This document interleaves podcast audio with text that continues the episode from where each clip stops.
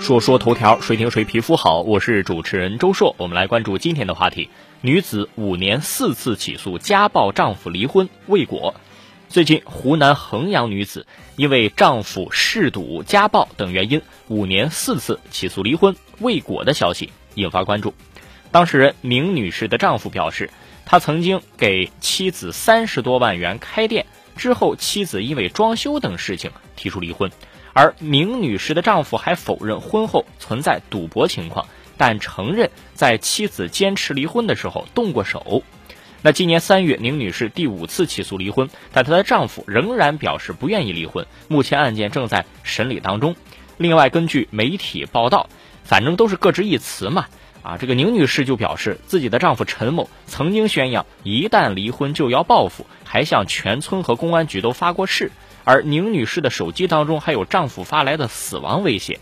虽然丈夫被拘留过三次，衡阳县法院两次下发了人身保护令，但是她就不同意离婚，而法院也不判决离婚。因为横，所以就无所顾忌吗？怎么看着都是个奇闻，只应该出现在小说里头。一位女性遭遇了不幸的婚姻，当然在婚姻当中也不全是女性遭遇。不幸了，这个婚姻问题也没有什么性别之分。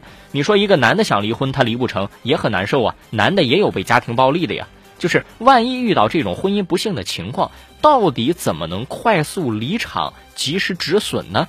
这个问题，我觉得全国各地的婚姻登记机关和司法机关、审判机关都应该去考虑。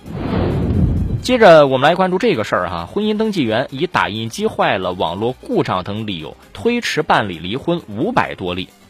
这个事情其实是一个老新闻了，最近又被翻出来说，也不知道为啥。说是一个叫熊玲的婚姻登记处的工作人员，从事婚姻登记工作九年多，他见证了三万多对新人步入婚姻殿堂。还用打印机坏了、网络故障等所谓善意的谎言，让五百多对夫妇取消了离婚申请。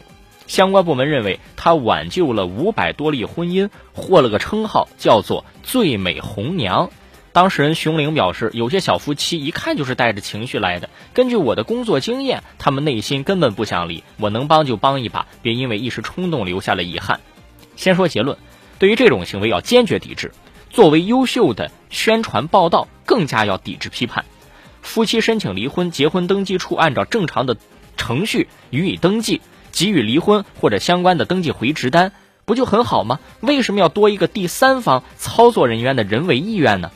啊，像他自己说的，我一看就知道不是真离婚的，这得多主观，有多大的权利才能自主决定另外一方是不是离婚，给他们去添加环节、增加状态。搞一些阻拦呢？用个例的结果正义代替整体的程序正义，长远来看贻害无穷，会导致大多数人受害。这个风气一开，婚姻登记员就有可能变成婚姻存续的最终裁判。你就想想多可怕吧！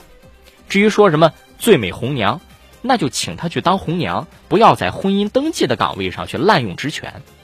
如果我们纯从利益角度考虑，人家如果确实想离婚的，被他以什么网络有问题阻拦成功了一次，那就得再多跑一趟去办离婚，这个损失的时间代价谁出啊？他负责吗？最讨厌就是好心办坏事的，起一个称呼就是愚蠢的善良。当然我们会发现，这种新闻这种做法有很大的市场。现实情况下，在街头巷尾、房前屋后，当很多人谈论类似事情的时候，可能很多人会为这种行为来点赞和支持。不觉得有什么不妥，也由此啊，媒体才能够大张旗鼓的去鼓励宣传这个做法，因为民意在此。不过民意支持就应该这样做吗？作为直接和群众打交道的窗口部门，老实本分的按规定办事就行了，别为了走群众路线而想当然的走到歪路上去，别为了宣传的这种需要刻意拔高形象、突破智商底线。法治国家。需要有法治意识的政府和公民，依法治国，任重道远。希望我们的一些有关部门不要再总是有意无意的成为这条法治道路上的绊脚石了。说说头条，谁听谁皮肤好？我是主持人周硕，下期节目咱们接着说。